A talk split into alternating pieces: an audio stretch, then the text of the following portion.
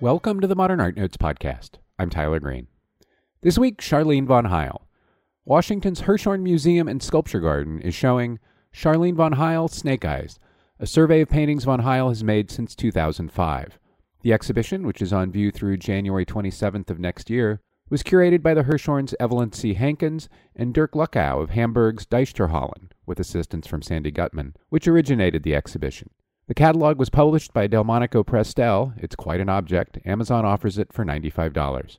Von Heyl is a New York and Marfa, Texas based abstract painter whose work engages art history and the way images are constructed. She has been the subject of solo exhibitions at museums such as the Tate Liverpool, the Kunsthalle Nuremberg, the ICA Boston, the ICA Philadelphia, the Vienna Secession, and more. She was previously a guest on episode number two, wow, of the Man podcast. We'll have a link to that show on our show page. On the second segment, Rebecca Bedell discusses her new book, Moved to Tears Rethinking the Art of the Sentimental in the United States. But first, Charline von Heyl, after a break.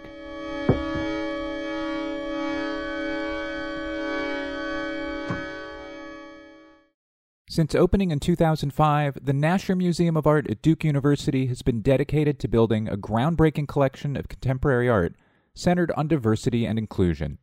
The museum's emphasis is on artists historically underrepresented, overlooked, or excluded from art institutions, with a particular focus on artists of African descent. In this effort, the museum supports global artists of extraordinary vision whose works spark opportunities for thoughtful engagement. Drawing primarily on the collection built over the last 12 years, the exhibition People Get Ready Building the Contemporary Collection includes works dating from 1970 through 2018 that address issues ranging from identity to social justice and environmentalism. People Get Ready extends into a second pavilion, integrating some contemporary art among historical works in the collection. In doing so, connections across time, space, and culture become possible and present the opportunity for challenging dialogue. A related mini exhibition, People Get Ready Southern Lens, explores Southern culture through the museum's rapidly growing photography collection. An early breakthrough work by Fred Wilson, Colonial Collection, anchors the Arts of Africa Gallery among traditional works of art from the continent. A painting by Kehinde Wiley is now on view in the European Gallery. A work by Pedro Lasch reflects upon works in the Art of the Americas Gallery. A photograph by Eve Sussman brings a new dimension to the Medieval Gallery, all at the Nasher Museum of Art at Duke University. The Hammer Museum in Los Angeles presents Adrian Piper Concepts and Intuitions, 1965 to 2016. The first West Coast Museum exhibition of the artist's work in more than a decade, this is a rare opportunity to experience Adrian Piper's provocative and wide ranging artwork, which directly addresses gender, race, xenophobia, social engagement, and self transcendence. Also on view at the Hammer, Stones to Stains, the drawings of Victor Hugo. Featuring over 75 drawings and photographs from major European and American collections, this landmark exhibition reconsiders Hugo's experimental and enigmatic practice as a visual artist for a new generation of audiences in America. Exhibition details at hammer.ucla.edu. Hammer Museum, free for good. On view through December 30th at the Wexner Center for the Arts at The Ohio State University, Mickalene Thomas, I Can't See You Without Me, explores the artist's ongoing dialogue with authorship, identity, desire, and the historically charged relationship between artist and muse. Each of the Wex's four galleries is devoted to one of the most significant muses in Thomas's career, including the artist herself. Among the more than 50 works presented are her signature rhinestone encrusted paintings, as well as collage, sculptures, installations, and a new multi channel video collaboration with Grammy winning artist Terri Lyne Carrington, created with support from a Wex Artist Residency Award. Don't miss the chance to see one of the season's most anticipated exhibitions at its only venue. For more information, go to wexarts.org. Bringing together more than 80 objects, the Nasher Sculpture Center's The Nature of Arp provides a long overdue look at the achievements of Jean Hans Arp, one of the most important and multifaceted artists of the modern era. On view at the Nasher Sculpture Center in Dallas through January 6, 2019. Learn more at nashersculpturecenter.org.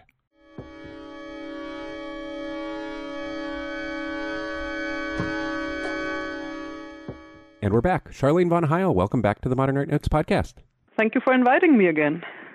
In preparing to talk to you, I read an interview you did with Jason Farago for Even Magazine a year or two ago, and I've kind of been thinking about it ever since, both in in relation to your work and to and to other painting. And you said to Jason that quote the flatness is important to me, the flatness in your own paintings. And you said that I do sand them down if they're not flat enough.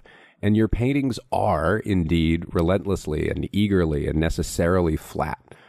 Why is flatness so important to you, and how did it become so important to you? I think if the uh, background, if the painting is not flat, then I cannot mix and match the layers in a way that is confounding to the viewer. You know, like uh, the history of the painting is much more readable if you can see outlines of earlier shapes in the painting or if so it's just a way of uh, freshen the paintings up and bringing them back to a point where I can add another layer without that it translates immediately into a linear uh, process. It's not much more than that, actually.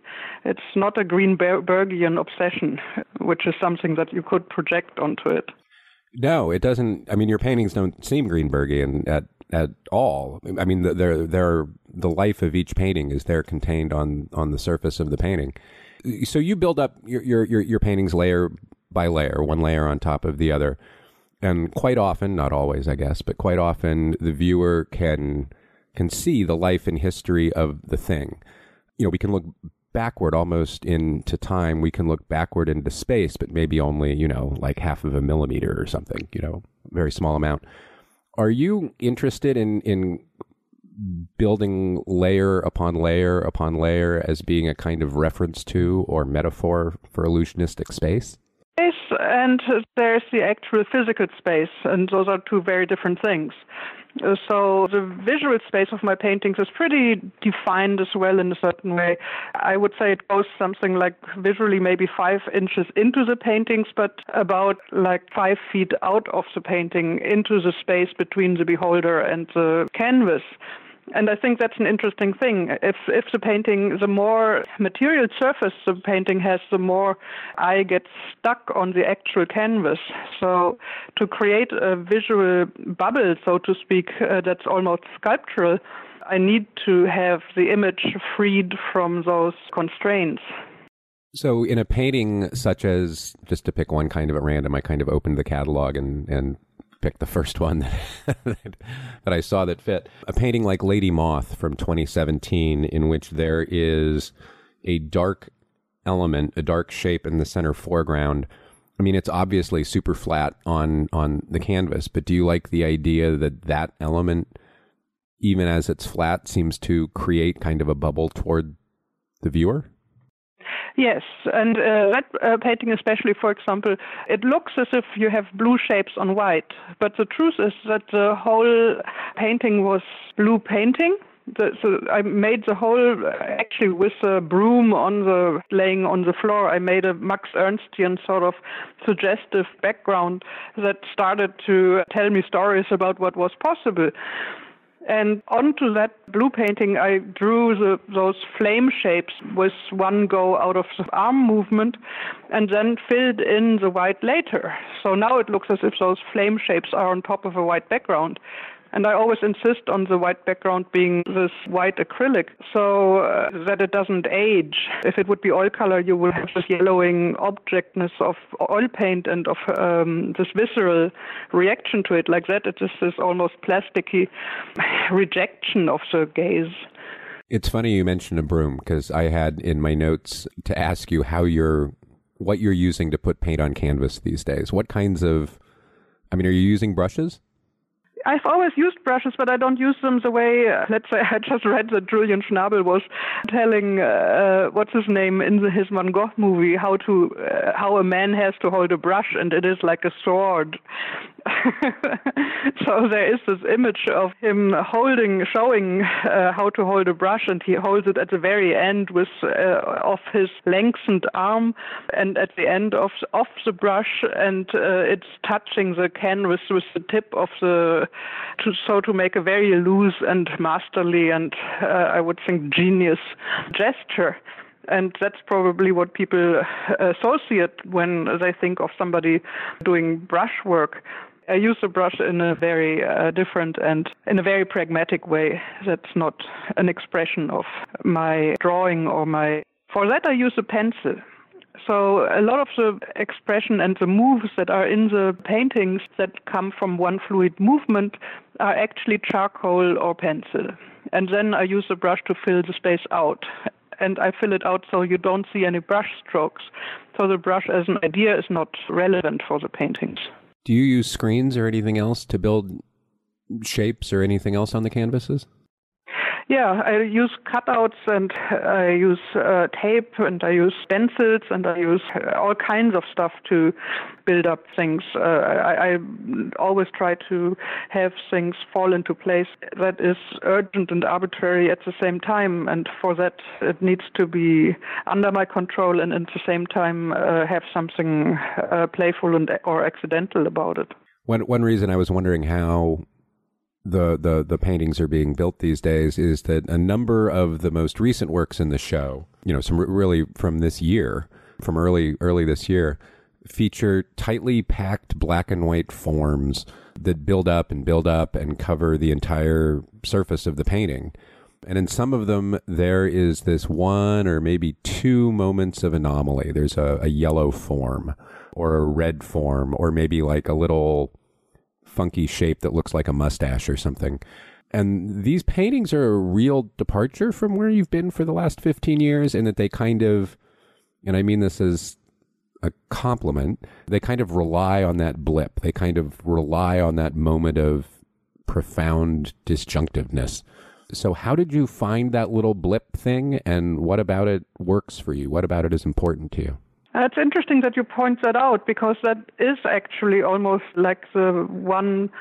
I'm, I've always been a painter who holds his horses for the longest time, and that seems to be the one moment when they just start running with me or without me, mainly without me at that point.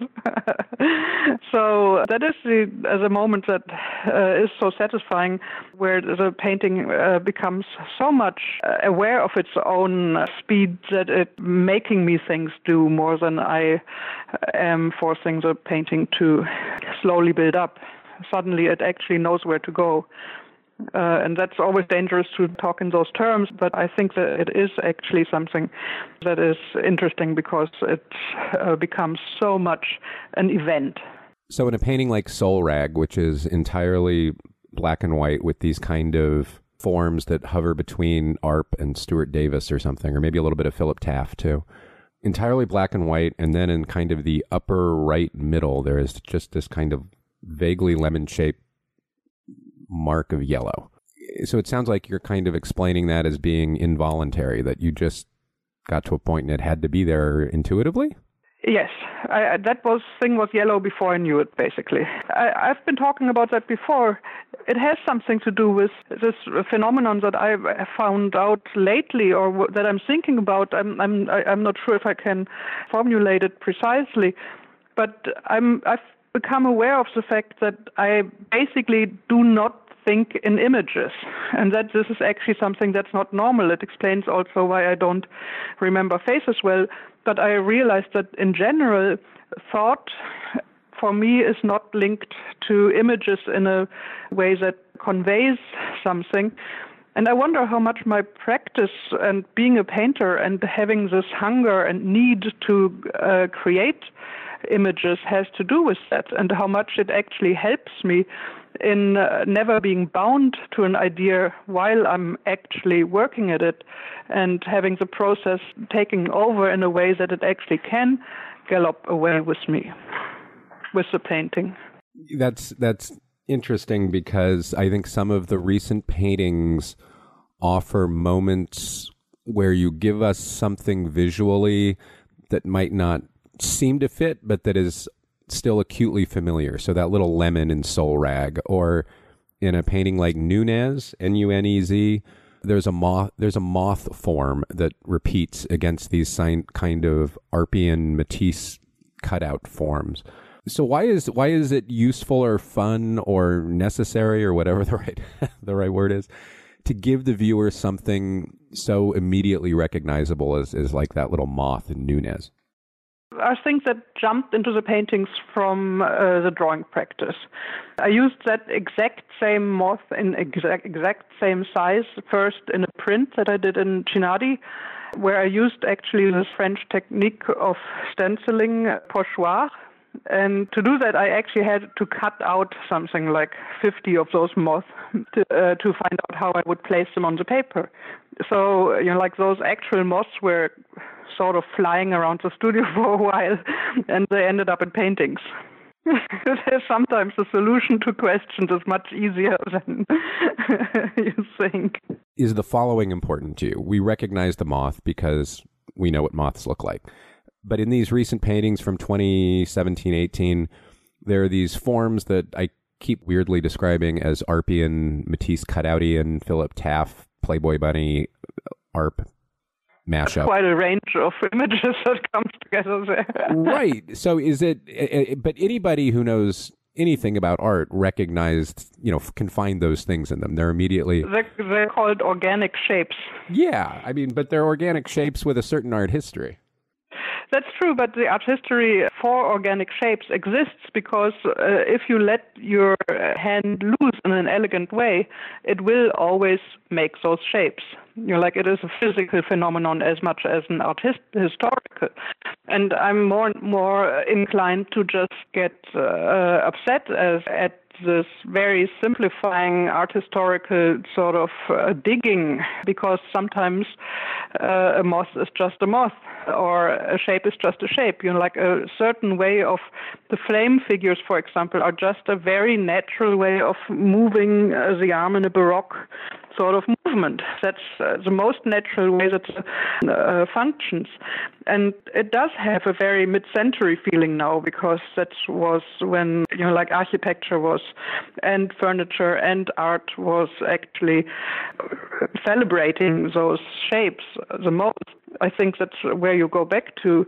It was the first uh, appearance of shapes after a very rigid Mondrian sort of grid uh, philosophy of spiritual painting, and before there was the minimalism that came afterwards that erased shape at all. But if you just let a fluid shape appear in a painting, it is going to have this organic feel, like an Arpian shape. There are a lot of your paintings that have what you described that organic feel, that movement of hand and arm, but that also simultaneously within the painting have references to, to screen printing, various kinds of Ben-Day like, but not exactly Ben-Day dots. Much has been made by critics of how you kind of don't have a single recognizable style or thing that you always pursue. But to the but but if you do, is it that I think I absolutely do, and I start to think that you know, like this is actually starting to be a bit annoying that everybody seems to think that there is nothing recognizable. You go to an art fair and to see you see one of my paintings, and you will all, immediately know that it's one of my paintings. And I find that uh, it's sort of a strange helplessness on the side of the people who say that. I have to say, it is something that does not get mentioned so much anymore. And I'm glad that those exhibitions, like the Hirshhorn, where you uh, absolutely uh, realize uh, there is a thread that runs through all the paintings, also stylistically in a very obvious way, is going to put those rumors to rest, so to speak. Because for because for me, the fundamental thing that that happens almost throughout your oeuvre is this tension between ways of making marks, uh, whether it's the brushy handsiness or or the references to screen printing or the outlines of shapes or the outlines of forms, you know, as if something is being traced. Is is that is is the tension within a single work between ways of putting images onto a canvas? Is that something that's important to you? Having having multiple ways putting things onto canvas canvas visible to the viewer is that important? Yes, of course. It's just that I love a giant toolbox. You know, like it's just it's it's like a, a writer who you know like enjoys having maybe not only a huge vocabulary but also several languages to uh, have access to. It is just more is more. That's always been my philosophy. But uh, I do think that I, in the end, they bend them into paintings that are actually uh, speaking to each other in the same mode. You have one painting that will maybe have a completely different mood than the next painting, but uh, in the course of the body of work that it is part of, it will have its place and its conversation on par with uh, what is happening that year or that decade. One of the things I, I really love about your paintings is that they are so chock full of the history of painting and art making. There are references to to other painters and artists. There are borrowed bits. There are, you know, they're just packed with the visual history of visual language, right? And and that's great, and I love it, and I couldn't. It is more. never direct, though. No, um, no, no. You have to go. Don't forget it. that, and yeah, and it, it's not even immediate. As it has to do, obviously, with the fact that I'm a painter, and I think we even talked about that in the first podcast. Who uh, is addicted to looking at images. So, to create a mood, I kind of uh, juggle a bunch of references or, you know, like things that I'm looking at together uh, where I think this is going to make a dissonance, or you know, like those are notes that are going to create a melody that hasn't been out there yet. But you know, like for that, I actually pick up on moods uh, that I've seen in uh, artworks that have been around, often by the overlooked. Do you think of your paintings as mostly living within the history of painting, or are there outside things? you know, science, politics, whatever else that you hope people find or pick up on within them? I would say neither nor because the word history of painting is not exactly covering what I mean. It is actually because that would be, you know, like a quotation of the intellectual uh, potential of the reference. You know, like that if I put something in that will in that uh, will remind you of, say, Werner Heldt or something which definitely has appeared, something of a post-war German uh, aesthetic uh, it doesn't mean that I'm referring it to uh, make a point about post-war Germany. It just uh, makes a point about uh, a certain way of conveying a mood in a funky and sad way at the same time. So I'm not sure if that's important that it is exactly from the time and that it is needs to be known who I'm referring to. So I'm always bristling at the idea of it being a quotation I wonder if, you know, like as a painter, I don't have just uh, this desire to live in a universe of painting, and this informs my way of uh, shaping whatever ends up on the canvas.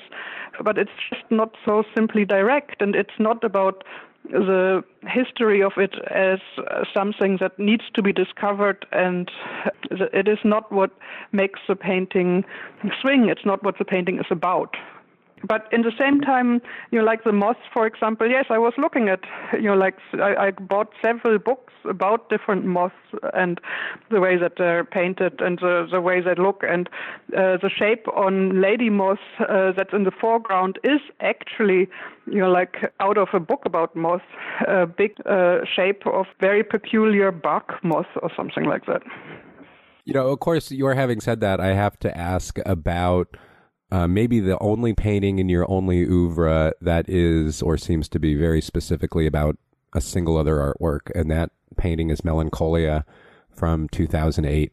The title certainly recalls the famed 1514 Albrecht Dürer engraving, and indeed your your painting features a big round thing, a ball, a crystal ball, something like that, that is in the Dürer. Um, there's kind of this bingo card like, I mean, I'm using an anachronistic term, of course. no, I was only later realizing that that exactly was those. Uh, I think they even have a different uh, name, the, the, doodles that you do in the newspaper, you know, like where you have to, where every uh, line has to add up to, say, to the same sum. It's actually, those are magic squares as well. yeah, that, that Japanese number game. Exactly, uh, I forgive.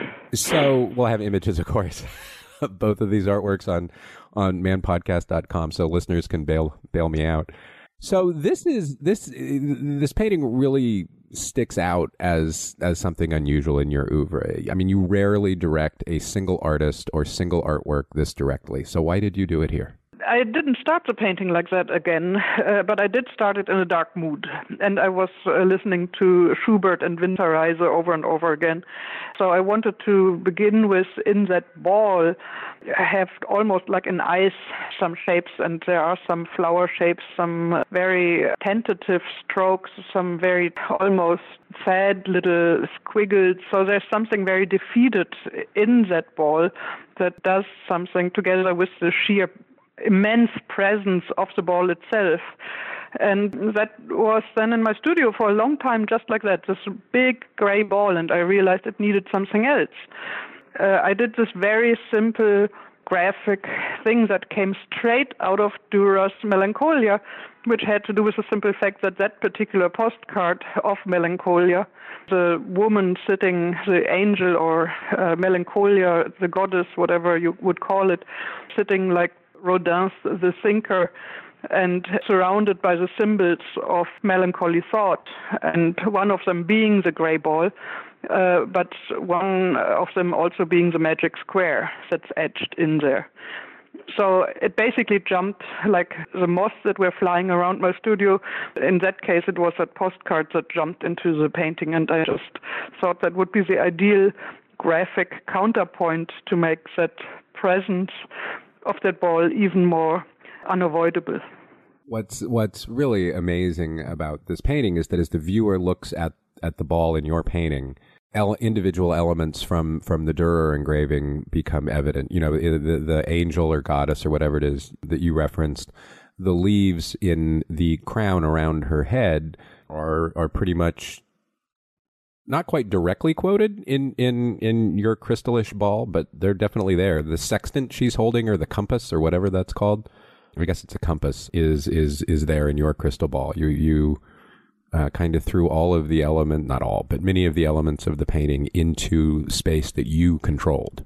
Yeah, and even without knowing it, because at that time I hadn't even looked at that painting yet.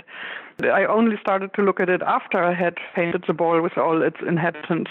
So, uh, but I think that's also the power of painting and the weirdness about life that, uh, as you said earlier, everything is somehow connected in this strange way.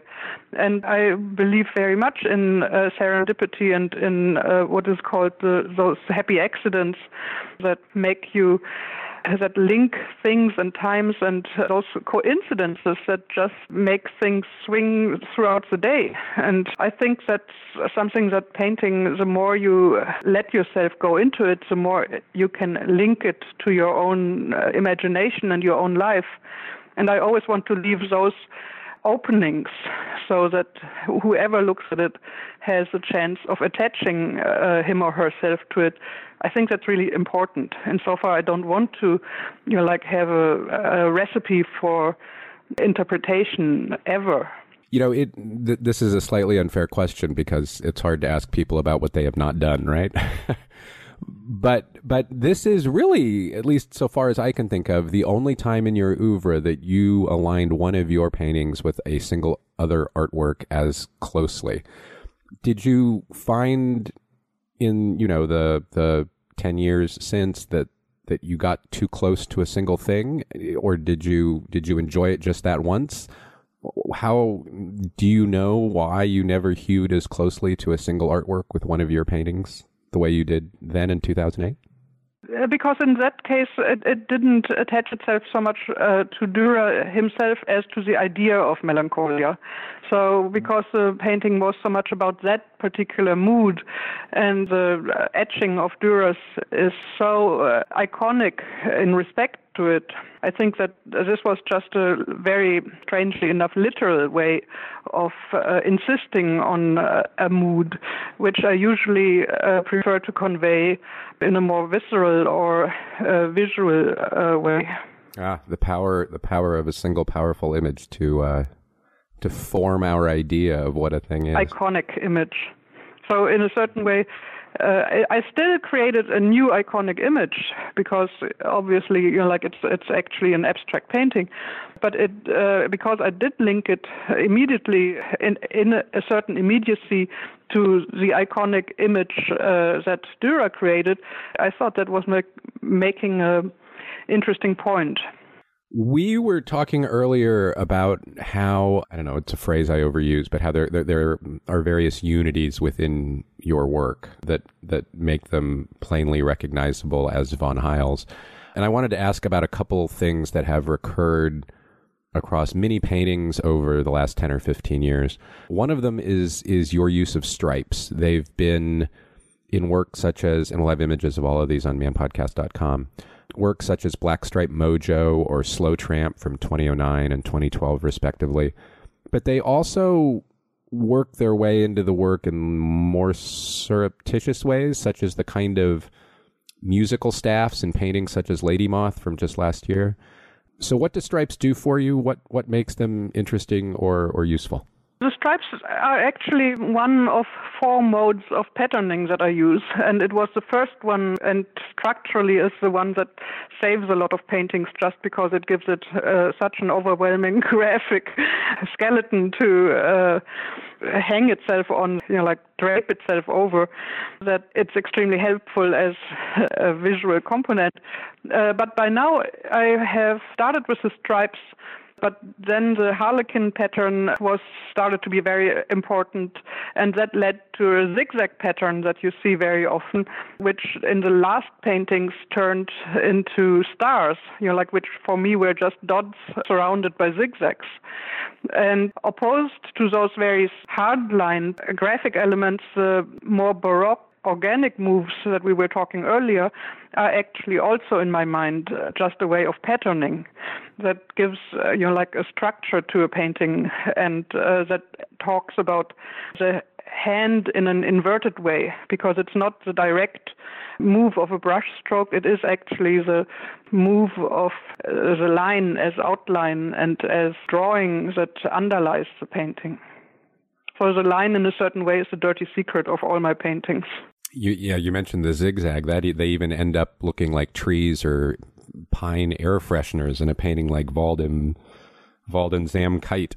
You know, another interesting thing about the stripes, and I wonder if this is intentional or conscious, is you know in your work from the early 2000s there are lots of grids and and and you're mostly using grids to break them down to dissolve them to to poke them in the eye and as the stripes stay in the paintings uh, over the next 15 years, you know, because stripes are are like half of a grid, they're like the horizontal or the vertical part of the grid. They kind of live as a reference to the grid while not being a grid. Is that intentional? I just see the stripes and the grid as the same thing. I mean, the stripes in the paintings where the stripes stand alone uh, and almost sometimes become the paintings, it's just more pure act of celebrating them as uh, decorative elements.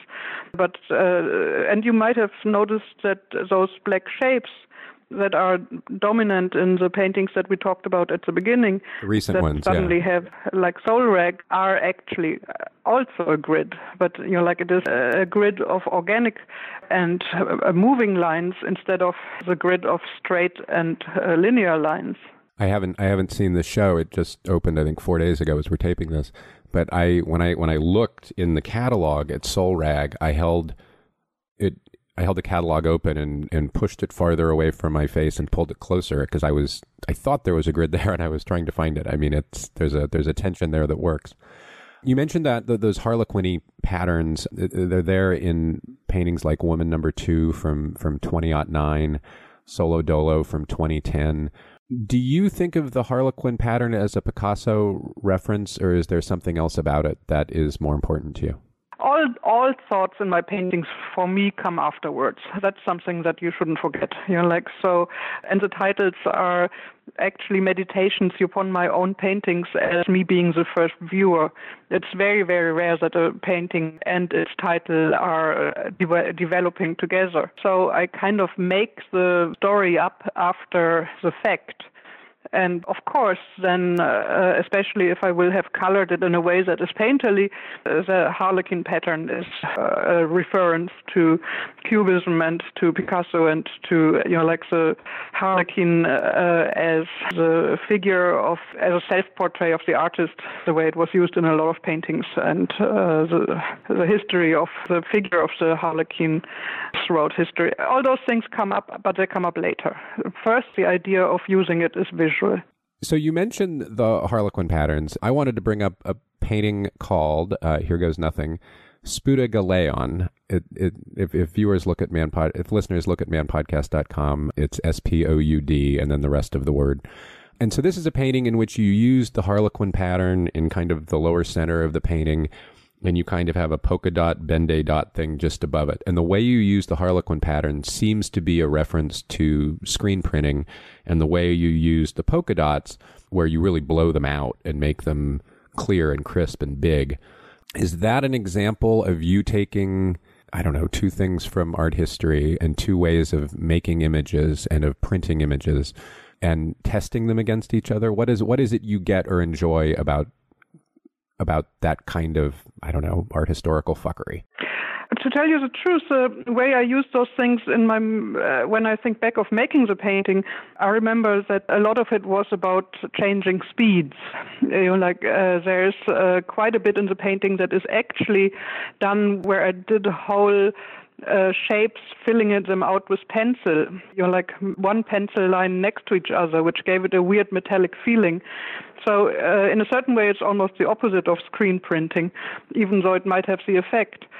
Let me let me just jump in really quickly to say that if uh, the pencil is vis- is still visible on this painting, so as a viewer looks at it, it's not as if you've painted over it or just that you used it as a guide. It stayed on. It stayed there and is visible. Yes, and uh, what I like uh, what I wanted to have as a feeling in the painting is exactly the strange fragility of a pencil stroke that is still visible and the tentative sketch like effect of it combined with a color that actually looks as if it is printed on it. And so it's both, it ha- has, it's uh, almost like menu of painterly moves that do not look painterly. So the whole painting as a, the painting as a whole though in the end can only work in a painterly way. And I like that contradiction, that oxymoron, so to speak, uh, very much uh, in my practice. You know, it, it's interesting you mentioned the, the pencil lines here in this painting. I'm not going to try to pronounce again because a, a number of paintings from the mid 2010s have lines that are several planes deep, if you will, lines that look like something between etchings or lines that are etched that look between that, that look between Paul Klee, um, and then of course just you know look like pencil itself. Is that a play on how many different ways marks can be made on a canvas? Is that a is that a visual reference that matters to you that we are Yes, but it is not uh, simply about uh, a vocabulary of marks. It is more about a mark being disguised as another mark. You know, like somehow uh, the sheep in the wolf and the other way around.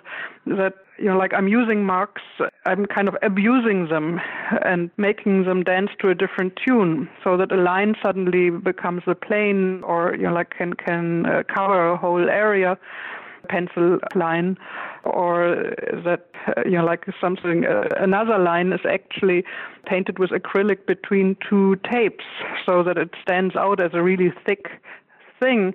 And it's not a line at all. It's actually brushed over two tapes uh, that have just one quarter inch of uh, space between them in general, that is something that happens in my paintings very often.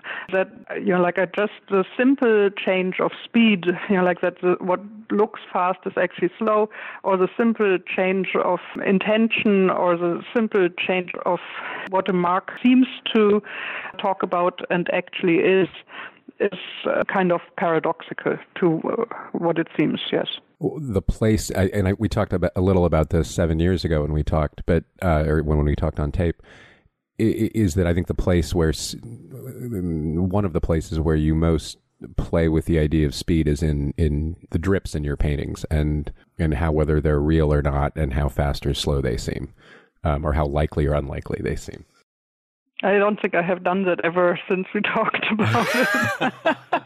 oh dear, I, I, broke the thing. There are certain things that have changed. I, have definitely started to not be as controlling as I was then. You know, like uh, it was very much about fooling people at the at the time, starting with myself.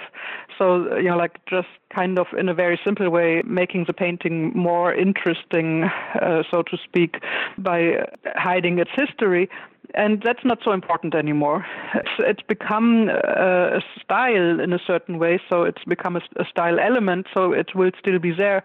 But now I use it in a much uh, more easy way, uh, and uh, the image that comes out of it is to me what I think now I'm more attached to the idea of mood as well.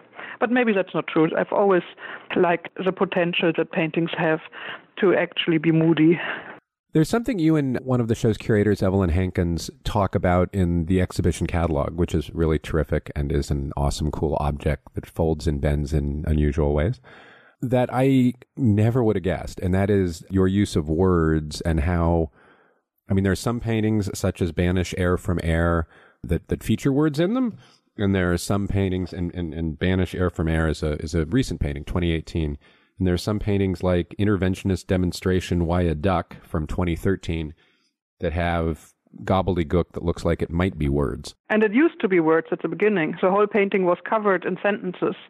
So those uh, sticker-like uh, shapes that are on top of the paintings and look as if they're slogans, actually at one point were slogans that I pinned to the wall of my studio because I just always like to have those mottos or encouragements or whatever, or sometimes just intense kind of moments of language on the walls of my studio but they usually do not end up uh, in the paintings. And I have to say, uh, the Emily Dickinson uh, painting "Banish Air from Air," that particular uh, poem "Banish Air from Air" is extremely important for me because it's just so insanely abstract and uh, cool and fantastic. And just to think that, uh, you know, like who made it when, just blows my mind.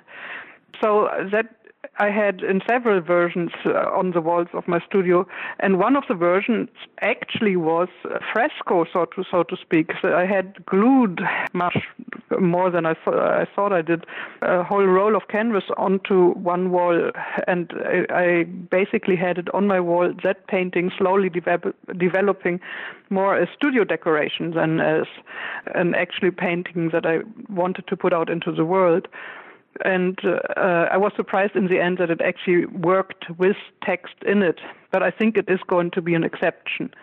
Well, that's interesting because there are a number of paintings from about then in which it, it looks, you know, retroactively like you were playing with the idea of, of adding text, not not just interventionist demonstration, but paintings like Black Moon Shanty in Bait Ball, where you have these sticker like passages, and even even maybe a, a a grammary, uh, you know, like an, an exclamation point, whatever that's called.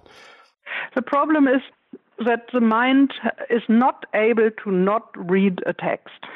So uh, when a sentence is in a painting, you uh, every time your eye uh, uh, gets stuck on it, you are going to read that sentence. There's not a single moment where you can look at that sentence without actually reading it. So uh, the power of the sentence, I realized for the first, let's say, maybe even 50 times that I looked at the paintings, did invigorate the painting. And then at some point, I was getting tired of reading that sentence.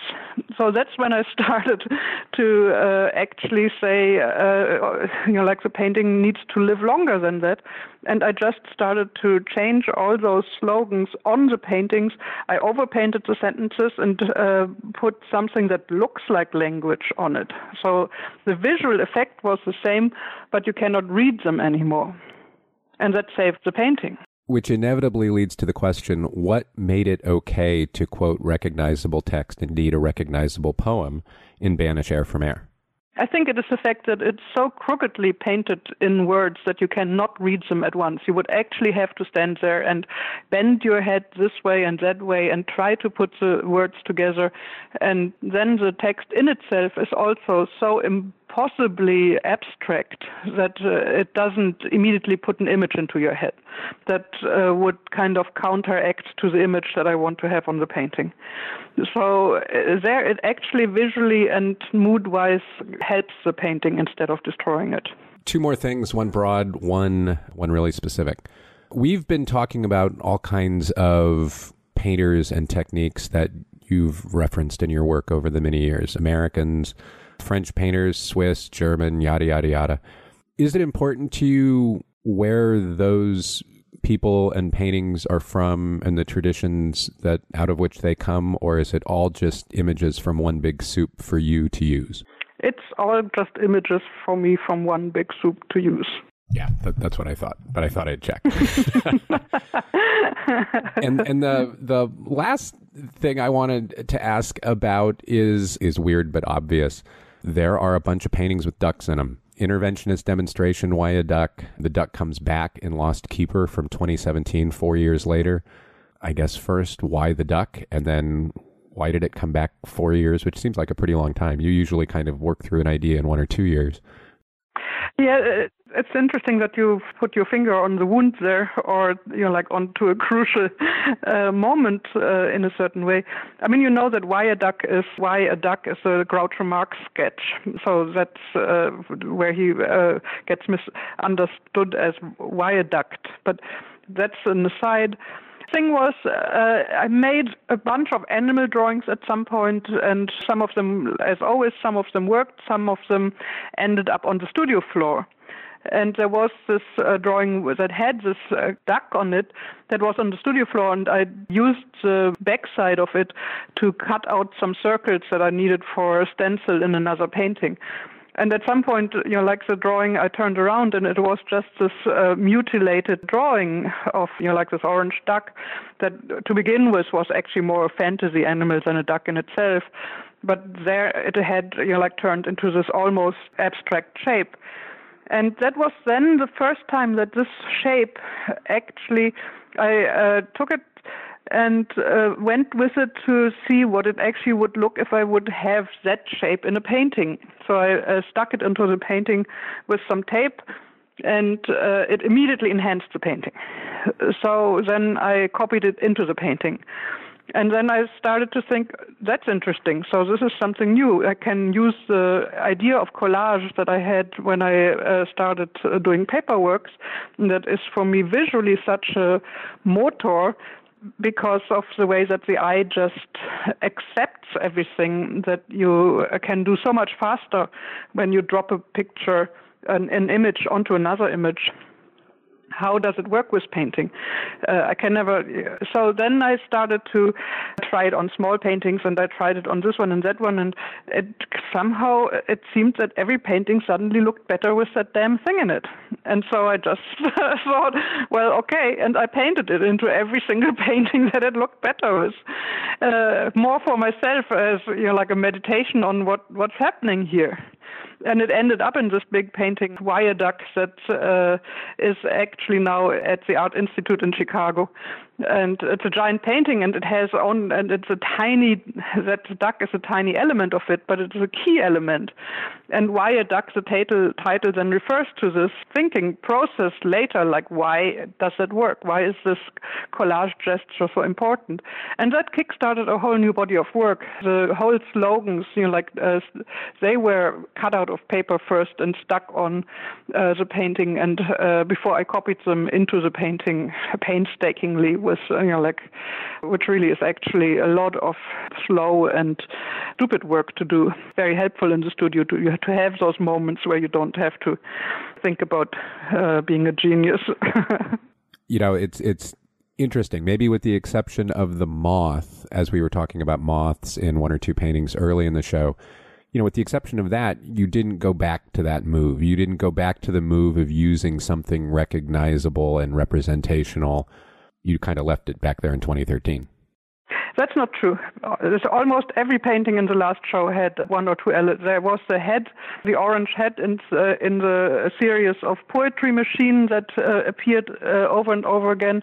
There was motif of uh, the bowling pins that I have used now basically over and over again and there's a whole bunch of images. There's this uh, red rabbit with uh, red dots that uh, seems to hop through several paintings, and some of them are still in my studio.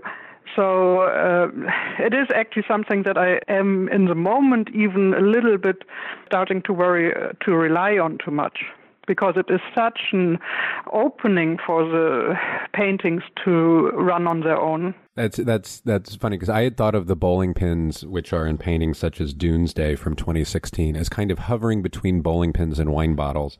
Because in day drinking from 2016 they're wine bottles. So I had kind of yeah, the wine bottle, same thing. It's also uh, also came out of paper onto the uh, canvas, and it's not only a wine bottle, and it has this vulnerability. It also reminds me of the tailor dolls in surrealism at de Chiricos, where they are standing for figures. So I was thinking a lot about figurines. So the painting, uh, the uh, that's called the Giddy Road to Ruin has the shape of a figurine in it that also appears in several different other paintings. So it's it's just because uh, just uh, repainting those drawings, or it, it's basically gouache uh, poster paint, but they're painted. Uh, they're really fast, made on paper, cut out, and then I actually paint them into the paintings. And to me, it was almost the first time that I do something representational because I copy them to the nines that they exactly look like the original drawings.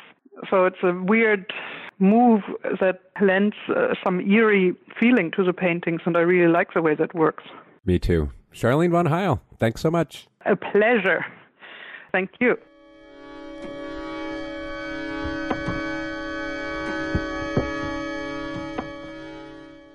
The Museum of Fine Arts Houston presents Tudors to Windsors British Royal Portraits from Holbein to Warhol.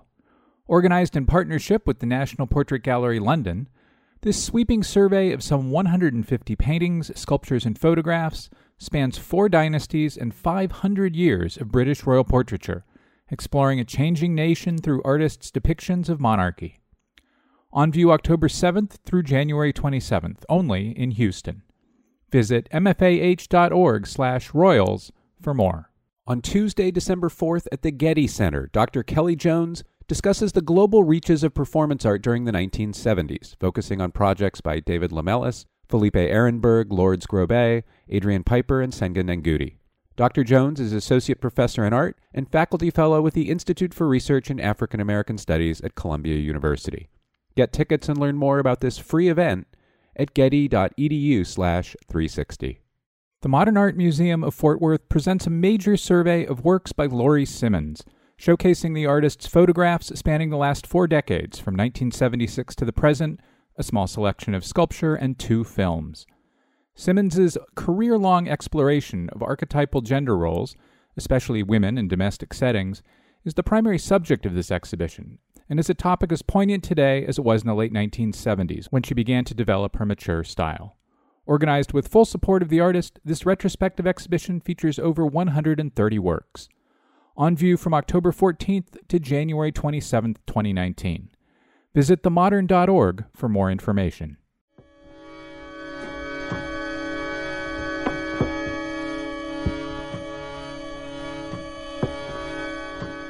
Welcome back. My next guest is art historian Rebecca Bedell. Her new book is Moved to Tears Rethinking the Art of the Sentimental in the United States. It's a fresh assessment of art that was intended to prompt empathy, nostalgia, and patriotism in the context of its own time, but that has often been read as saccharine when considered through the standards of the present. Bedell teaches at Wellesley College. She's the author of The Anatomy of Nature, Geology in American Landscape Painting 1825 to 1875, and the curator of the 2009 Fitzwilliam Museum exhibition Endless Forms, Charles Darwin, Natural Science, and the Visual Arts. Moved to Tears was published by Princeton University Press. It's available from Amazon for $45. We'll have a link on manpodcast.com. Rebecca Bedell, welcome to the Modern Art Notes podcast. Thank you. Thank you for having me. I'm really delighted to have this opportunity to talk about my book with you. The full title of the book is Moved to Tears Rethinking the Art of the Sentimental in the United States. I think if listeners are like me, this will be the first time they've thought about the sentimental as as being a motivating factor in in American art.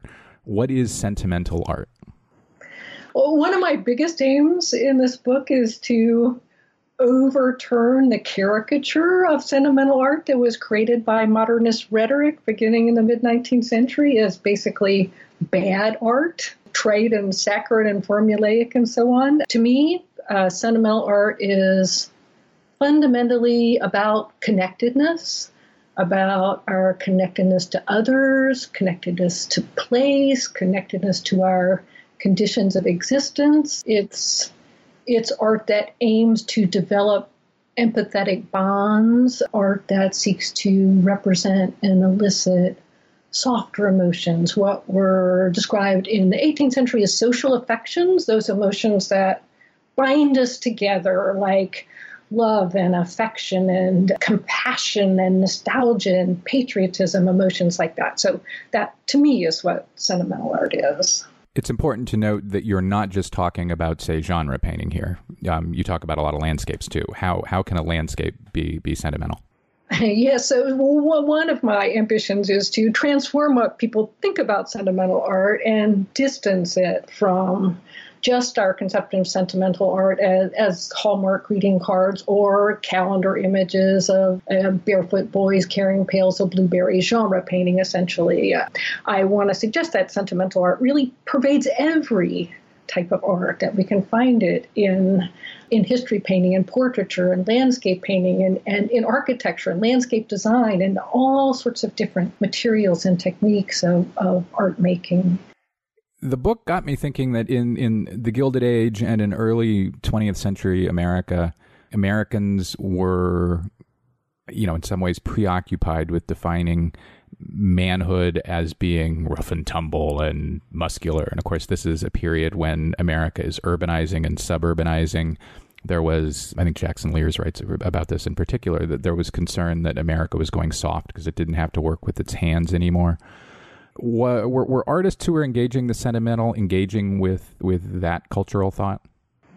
I think they were engaging, engaging with an earlier cultural thought beginning in the mid mid 18th century that men were too hard hearted and that men's feelings needed to be softened that men were becoming uh, becoming hard hearted because of urbanization because of their engagement with market capitalism and something needed to bring forward their their softer, more empathetic, more compassionate side that was being suppressed by these other societal forces. I think that's a kind of operating aspect of the sentimental in the late 18th century and into the mid 19th century.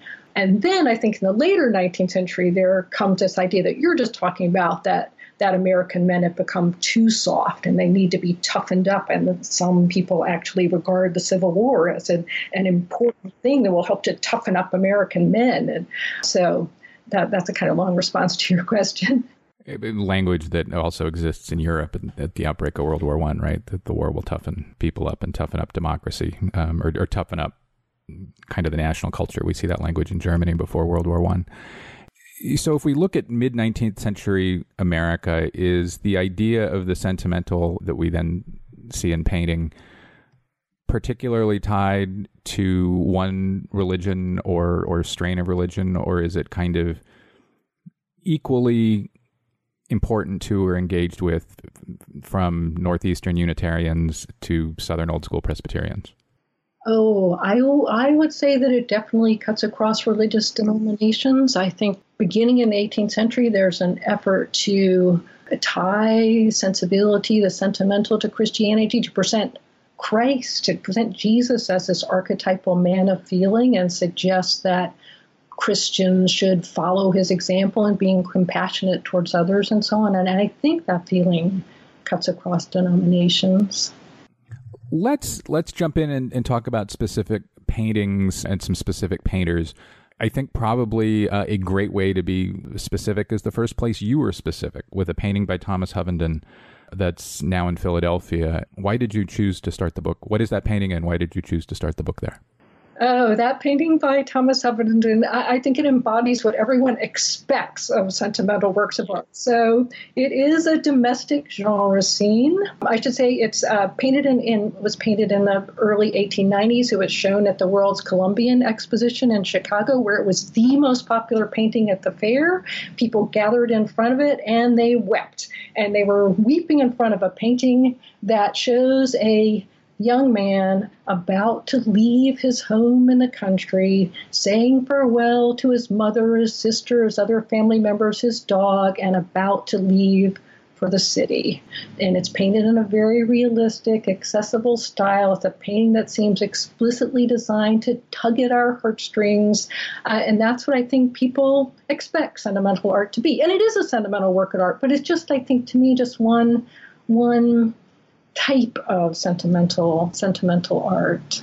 And people loved that tug. Loved painting. Reporters from all over the country wrote about that painting. They described the emotional state of every family member in the picture, even the dog. And so, yes, I think that it, part of the sentimental is an, uh, an engagement with an attempt to place yourself into positions of others. And that is a painting that certainly invites that. So it is a kind of archetype typically a sentimental work of art, and people standing in front of it shared their own feelings with each other about the pain of leaving home. Some of them never saw their families again once they left home for the city or wherever they had gone, and they wept together in front of that painting. So I began there with a picture that very definitely moved contemporary viewers to tears. So in the book, you reproduced this Hovenden in, in black and white. Is it so out of favor and knowledge that black and white was all that was available? No, it's because they were going to charge me $500 for it. so I figured I would just stick with black and white. It was one of those instances where it was not public domain. As I said earlier, the painting is in the collection of the Philadelphia Museum of Art. The Pennsylvania Academy is very good at giving things So that, for example, the Gross Clinic is owned jointly by the Pennsylvania Academy and the Philadelphia Museum. So I asked the Pennsylvania Academy for the image. So we'll have an image of that Hovenden on on manpodcast.com. The next artist I wanted to bring up was uh, was Tanner. Um, his his the banjo lesson. First, how does the painting engage your idea of the sentimental? And, and, second, I think this Tanner is a good example of how you point out that artists themselves talk in terms of the sentimental. And could you detail how he does that? Sure. I think Tanner is one of the great sentimental artists of, of his time, in the later 19th century, early 20th century. He's an African American artist. The, the banjo lesson, probably his most famous work, a work that's reproduced in almost every textbook of American art these days. And it was his response to what he felt were the very negative images of African Americans being produced by white artists at that time and earlier. And what it shows is a grandfather giving a banjo lesson to a boy who's standing between his legs. They form a, a, kind of pyramid in the center of the picture. And the painting is suffused with soft, luminous light that forms almost a halo around this pair. And you just feel looking at it the the tenderness between that those unspoken bonds of affection between those figures. And of course that to me is is fundamentally sentimental. And he think he wanted to change certainly white viewers' minds to make clear to them the love, the dignity, the family bonds that were as essential to African American families as to any others. So that's an, also an, an, element of the sentimental that I draw out throughout the book is its efforts, its, its political dimension, its efforts at transforming the way um, uh, the way society thinks about different issues. Uh, in this case, about African Americans' dignity and humanity and equality in relation to any white viewers looking at that painting. Tanner himself said that, quote, he who has most sympathy with his subject will obtain the best results. I mean, that's in, in some ways a, you know, that word sympathy is, is almost, I don't know, definitional. It's, it, it really allies his thinking with with your construct. Absolutely. Sympathy is at the core of the sentimental. That's where the sentimental begins with this belief that we can and we should attempt to think ourselves into the positions of others who are distant and different from ourselves. Uh, and Adam Smith writes about in his theory of moral sentiments back in the 18th century. He believes that's the origin of our of our conscience, and certainly the origin of our compassion is that uh, that sympathetic ability to place ourselves in positions of others and art and novels and so many art forms of that era elicit those sort of experiences for us. You have a whole chapter on on Winslow Homer, which uh, for me is one of the most interesting chapters in the book. Homer is as an oil painter. I, have always had a hard time with Homer's oil paintings, but his watercolors are extraordinary. Um, and his illustrations, going back to the Civil War period and and just after, are, are are gripping. So, a couple of Homer questions. First, let's talk about a specific painting. Um, I chose "Rustic Courtship in the Garden" from 1874. It's a watercolor of a young man standing outside a house. A, a, a woman is leaning through a window uh, an open window above him. He's kind of in an aw, gee, shucks pose, in, in you know, in a carefully considered aw, gee, shucks pose. It, it, paintings at the National Gallery. We'll have it on manpodcast.com. How does this painting engage your idea? And and I mean, you could have chosen a lot of Homers and did, but why why did you like this one in particular? This one, this figure, as in many, many, many of Winslow Homer's works, the central character, the young farmer who seems to be attempting to woo the young lady in the window above him, stands with his back towards us, which I think uh, enhances certain ways our, our empathetic identification with him. And he stands with a hay fork across his shoulders with his hands spread out, almost like I, I, say in the book, like like a man on a cross. He seems so vulnerable with his heart open to this young woman, and she doesn't look like he's particularly receptive to him. So I, at least, feel this enormous empathy for this young man, worrying about him, worrying about someone who's just declared himself and may well be rejected. And I think that Homer hints that he will be rejected. So all the ways that Homer engages our, our sympathy in this picture, I think, makes it a, a fundamentally sentimental work of art, imagining ourselves into this place of this poor young farmer waiting for his fate to be decided by that attractive young lady.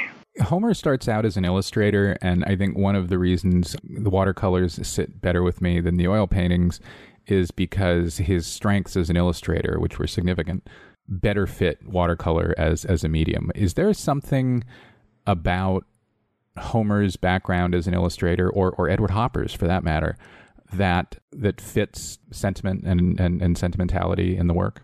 Oh, for sure. But I think that it was, Homer's work. Well, I should say first that Homer is almost always described in literature as being unsentimental. Winslow Homer is never sentimental. People say that over and over again in the scholarship.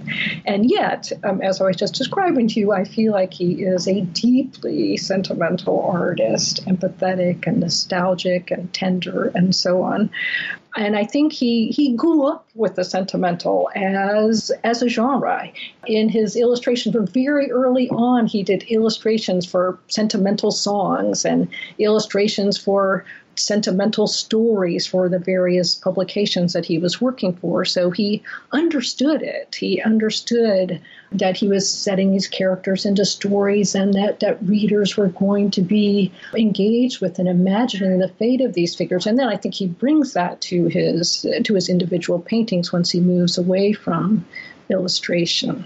When listeners buy the book, they should turn to chapter five, the Homer chapter, and read the beginning of it because it's a pretty great foot stomp so we haven't talked about landscapes yet, and and one of the it wasn't a surprise to me because there's a, a, a, landscape on the cover of the book, but I was particularly interested to see how you made landscape sentimental, and and I, I, the discussion of George Inness is really interesting. Is Inness sentimental beginning to end, or are there bodies of his work that periods in his work that interest you most? I think he becomes increasingly sentimental over over the years. I think that the further you move through his career, the more that themes of loss and longing, a kind of elegiac wistfulness for the passing, uh, particularly of the pastoral way of life as it gives way to the suburban and the urban. I think that suffuses his late landscapes. And you feel it so strongly because at a time when he's living in a suburban enclave and when he's visiting New York City and seeing those places burgeoning and seeing trees cut down and so on, forests disappearing around him, he clings to images of pastoral landscapes, even wilderness landscapes in his art, and presents them in a style that's so soft and gauzy that you feel like they're like they're disappearing before your eyes that they're receding away from you as you look at them. And to me that's where this sentimental these sentimental feelings of loss of longing really come in as we see these these landscapes that seem to be dissolving before our eyes.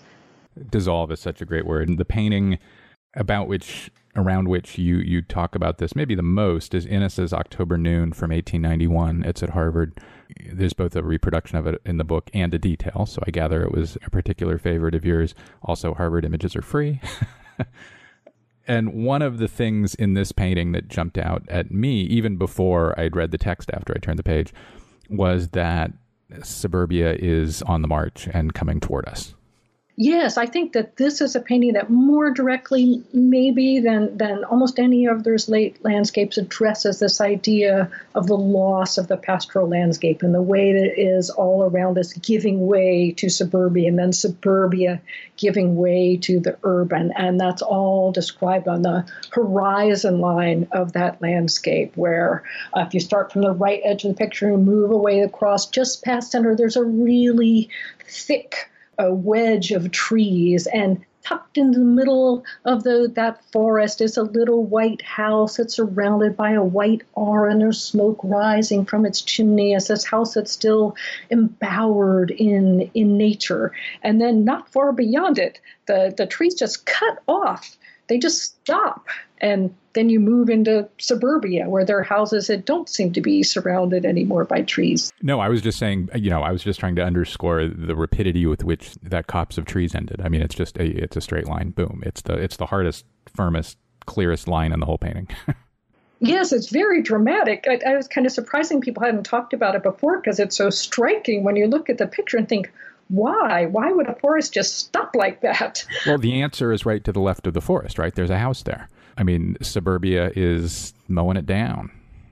Exactly. That all the pastoral is giving way, and you see it giving it way right there at that moment, at that little patch in the picture. You see the end of one era and the beginning of another. You extend the idea of the sentimental into portraiture, probably mostly or especially, especially with Sargent. What in Sargent's portraiture do you think fits best? Oh, yeah, Sargent is a very interesting case to me, but he's another one of those artists that is always talked about as though he is unsentimental, that he kind of rigidly excluded any sentiment from his art, that he's almost cold and cruel in his representations of his subjects or that they're just superficial and have no real emotions in them. And, and it may be true of, of some of them, but for the most part, I, I don't um, think that is uh, the correct way to think about Sargent. I, I was quite interested in reading in the in the primary literature on Sargent that he described himself as being very sentimental. Maudlin sentimental is the way he described himself when he was a boy, and he said that he's still a very sentimental person. And his friends describe him the same way. But he also felt this need when he was in public or around others to contain those sentimental feelings. So I think they are also contained in his art in, in certain ways. But then other times he opens up to his subjects and you feel uh, his sentimental connection to them. One that his contemporaries felt it most strongly in was in a, a portrait of a little girl named Beatrice Goelet. I'm not entirely sure that's how you pronounce her last name. It's a tiny little girl, four or five years old, in a brocaded gown. It's certainly looking back to paintings by Velasquez and Goya, their images of children right down to the cage, often present. And yeah. Exactly. Yes, yes, yes. I think of, of Goya's paintings of children there. And she's against this dark background. And but her face is so tender and she's pressing her little fingers before her as though she feels the gravity this occasion and she's trying to, in some way behave at that moment. And uh, uh, those who, who saw it at the time said that Sargent clearly, anything that was soft in his character, he had poured into this picture. All of his sentiment, all his feelings of tenderness are here in this painting. And Mariana van Rensselaer, who's one of the, the great critics of that time, she said that tears rose in her eyes when she was looking at it. When, when Sargent read her review, he was so touched himself that he took out his stationery and wrote her a letter and told her how very pleased he was by her review because he said he was so rarely given credit for inside, so to speak. Those were his words to her. So there is definitely a, a sentimental element in his portraits that comes through now and again. Finally, until the epilogue, when you engage Robert Adams's work, virtually every example in the book is of the art of the made by artists from or working in the Northeast. Sargent, of course, working in Europe. Were artists working in the West, you know, the William Keiths and such, or, or Bierstadt, who spends a lot of time in the West, just not interested, or is there a reason why ideas around the sentimental were particularly interesting to or well suited to Northeasterners?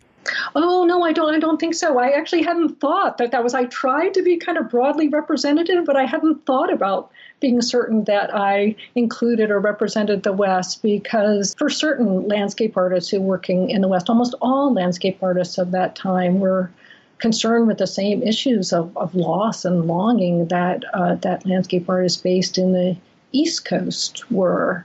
Carleton Watkins' photographs of Yosemite, as you know well, I think that those were bound up with um, uh, a desire for places of solace and refuge and consolation that hadn't yet been touched by progress as they thought of it, or hadn't yet been touched by the horrors of the Civil War. I think think all those images are shot through with sentimental themes. Yeah, I think I would. I think having having after reading the book, I think I would. You know, I know there's no go-to William Keith monograph, which amazes me and maybe some of that's because Keith's best paintings aren't aren't in northeastern collections; they've stayed in the West.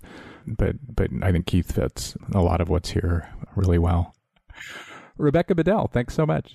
Thank you. It was a great pleasure.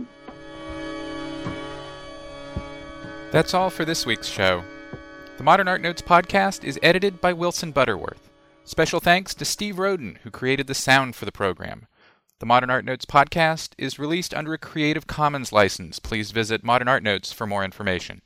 Thanks for listening.